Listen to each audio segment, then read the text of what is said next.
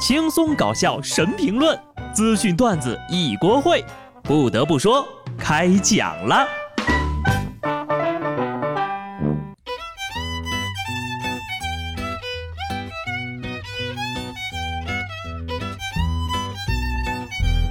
Hello，听众朋友们，大家好，这里是有趣的。不得不说，我是机智的小布。最近呢，工作不是很忙，闲的时候呀，我就跟朋友一起玩起了这个王者荣耀啊。不知道是运气不好还是实力欠佳，昨天呢是二十连败。一怒之下，我第六次把游戏给卸载了，顺便还把队友全部都举报了一遍。因为你永远都不知道你的队友是什么样的人。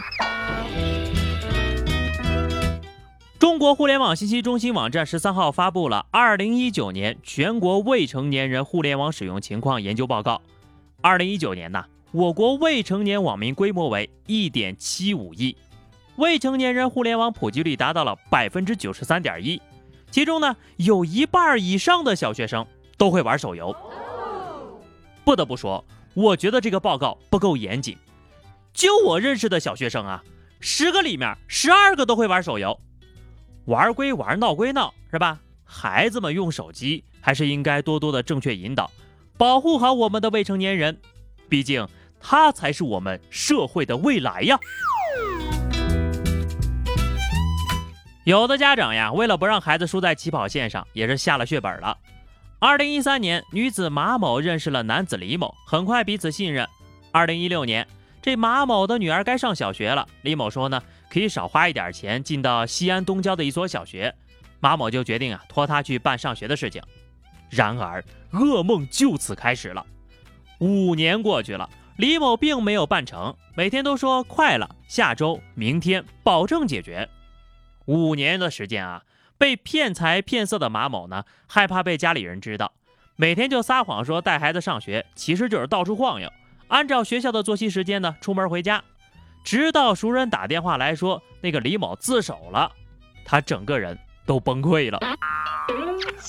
不管你们信不信啊，反正她老公是信了。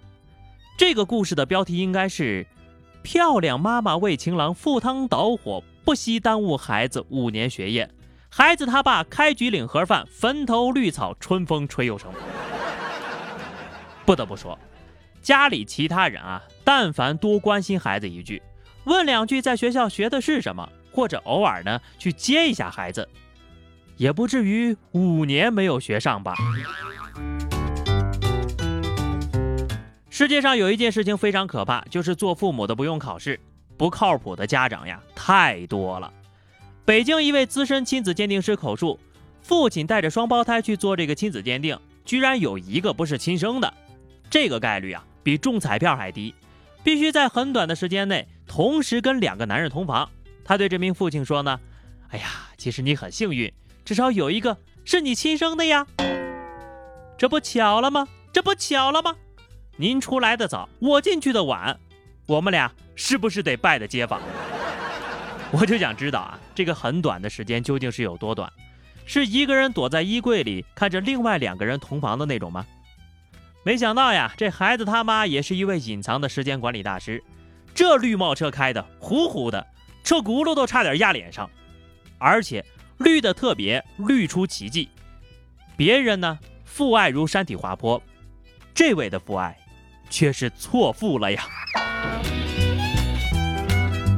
正是有这种迷之操作，故事会呢从来都不缺素材。当然了，奇葩的事儿呢有调侃的价值，但我们要提倡正确的爱情观。对一段感情的忠诚，是人区别于其他动物的重要标志。前几天呢，湖南湘西一女子呢驾驶着蓝色玩具车在十字路口闯红灯，旁边还坐着孩子呢。后面呢跟着一辆粉色的玩具车，由一个男子驾驶。交警在巡查的时候呢，就把这个车呀给拖走了。这就是玩 QQ 飞车的情侣长大了呀！你说他们童心未泯吧，还闯红灯；你说他们不怕死吧，还带着孩子。这到底是想干嘛呀？共沉沦吗？好好想想啊，想好了再开车。就这年头啊，有些人的行为多多少少呢沾点脑瘫。温州的葛女士骑着共享单车在路口闯黄灯，与右侧车道直行而来的轿车发生了碰撞，葛女士呢整个人被撞翻了。交警判定，这葛女士呀闯黄灯，承担事故的主要责任。而因为这辆共享单车的锁已经被破坏了，挂上了葛女士自己的锁，成了她的思想单车。所以呢，本次的损失也全部由她思想。为什么？为什么只能点赞一次？完全没有办法表达我内心的舒适感呐！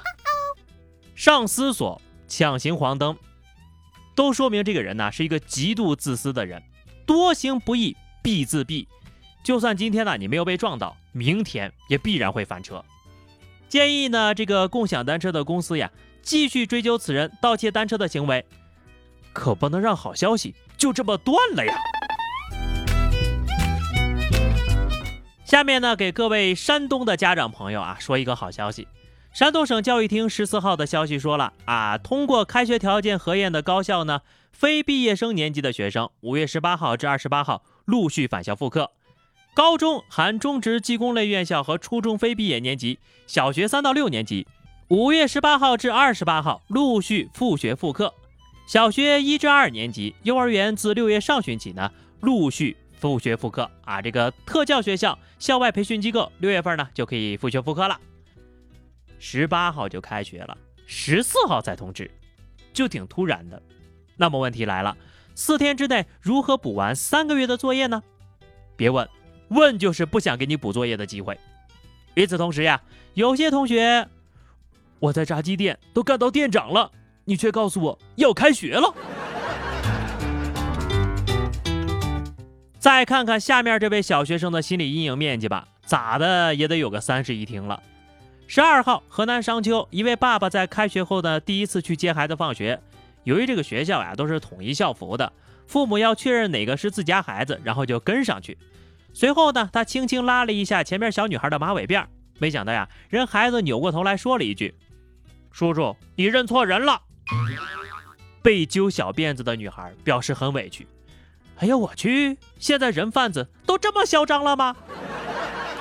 亲生的女儿怕是更委屈，放了一个学就认清了生活的残酷。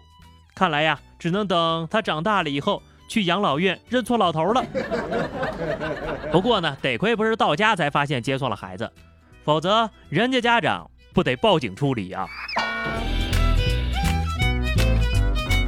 不得不说呀，孩子们都穿一样的校服，又戴着口罩，眼神不好的家长呢，他确实不容易认出来。再看看别人家的学校吧，郑州西雅思学院呢，在宿舍楼顶种满了绿植，为开学做好准备。校方说了，这种植物呢叫做佛甲草，能够抗高温。学校计划在一万平米的屋顶上都种上佛甲草，在降低温度、提高学生舒适度的同时呢，还能够达到节能减排的目的。哎呀，我去，这是头顶一片青青草原呐！我觉得吧，你说你种这个草，还不如种点水稻，是吧？还能有收成。等到上劳动课的时候呢，就组织各班上的同学呢去除草、施肥、收稻谷，是不是？不仅节能减排，还能给这个食堂呀增加收入。哎呀，不过看到这些消息呢，都永远都是别人家的学校啊，我们呢，要么就是赶不上，要么就是轮到我们的时候呀，都毕业了。好了，那么以上就是本期节目的全部内容了。话说，各位在听的同学啊，回到学校，你最想做的第一件事情是什么呢？欢迎大家在评论区留言，关注微信公众号 DJ 小布或者加入 QQ 群二零六五三二七九二零六五三二七九，来和小布聊聊人生吧。下期不得不说，我们不见不散，拜拜。